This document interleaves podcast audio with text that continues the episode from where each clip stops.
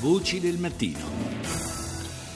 E cambiamo argomento e occupiamoci di un'indipendenza eh, di cui ricorre oggi appunto il 40, anzi non, eh, non, oggi, ma insomma in questi giorni il quarantesimo anniversario, il 5 luglio ufficialmente ricorrerà il quarantesimo anniversario dell'indipendenza di Capoverde dal Portogallo, ma come è cambiato l'arcipelago tra America Latina, Africa e Europa in tutti questi anni? Colomba San Palmieri ne ha parlato con Maria de Lourdes Jesus, giornalista, volto noto anche televisivo, arrivato in Italia a 30 anni anni fa, conduttrice per l'appunto di programmi tv e radiofonici dedicati alle problematiche degli immigrati e profonda conoscitrice della grande comunità capoverdiana nella capitale. Nei giorni in cui proprio a Roma si festeggia per una giornata, per un'intera settimana, la liberazione dal dominio lusitano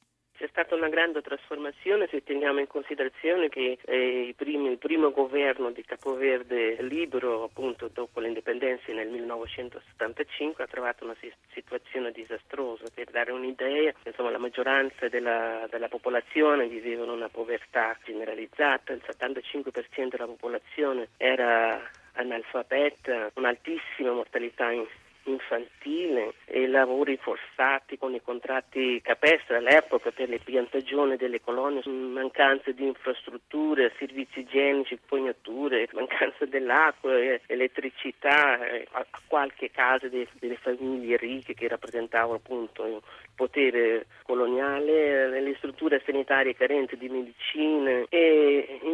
aggravato dalla situazione della siccità che ha provocato negli anni, soprattutto negli anni 40, morte per fame che ha decimato la, la popolazione. C'è una nuova propensione economica indirizzata dall'incremento del turismo di massa? Adesso la situazione si è capovolta, praticamente l'80% della popolazione alfabetizzata con l'apertura a multipartidarismo, adesso a Capoverde ci sono nove nuovi partiti con la democrazia c'è stata un grosso, una grossa attrazione, un grosso investimento dall'esterno, soprattutto nel turismo, nell'area del, dell'edilizia. E le infrastrutture proprio legate al turismo? sì, più anche per quanto riguarda le, le, l'eguaglianza fra uomini e donne c'è stata un, una conquista straordinaria, per darti un'idea noi abbiamo un governo costituito da 20 ministri, 11 sono, sono donne. E a proposito di, di, donne, da popolo di immigrati a popolo di emigranti e sarebbe più giusto dire di donne emigrante, si è concluso il periodo coloniale? Definitivamente, eh, tra l'altro Capoverde è diventato, è passato da un paese sottosviluppato a paese di sviluppo medio con